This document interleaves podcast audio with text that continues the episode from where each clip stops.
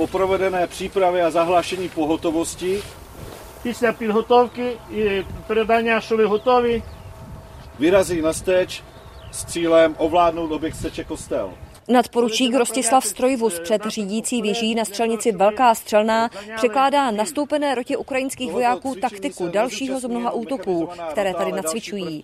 On sám, co by překladatel na Libavé, už působí třetí měsíc. Dalo by se říct intenzivně, protože člověk denně prostě hlava funguje bipolárně na jednou ukrajinštině, jednou češtině. Je to těžké, protože je to neobvyklá situace, mimořádná situace. Berte to opravdu, že je to poslání? Co by překladatel, že tady působíte? Určitě, protože díky tomuto překladu člověk má možnost se k těm lidem dostat hlouběji, poznat jejich starosti.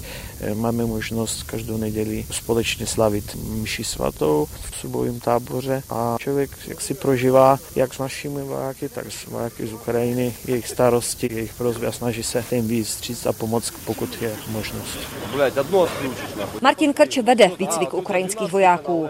Tvrdí, že bez pomoci překladatele by většina odborný výklad vůbec nepochopila.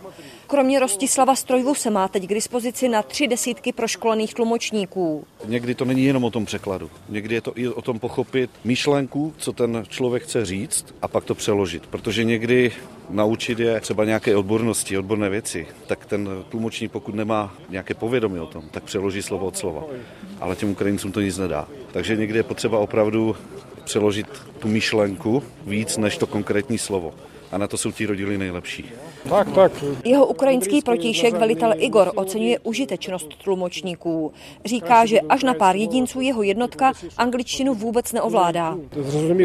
Je pravda, že v tento těžký okamžik každý člověk jak si hledá své místo, čím může pomoct, efektivně pomoct a já cítím se, že teď mám příležitost ze sebe vydat to maximum, abych, abych těm lidem pomohl v jejich nelehké situaci. Má naprosto jasno o svém poslání kaplan a tlumočník Rostislav Strojvus.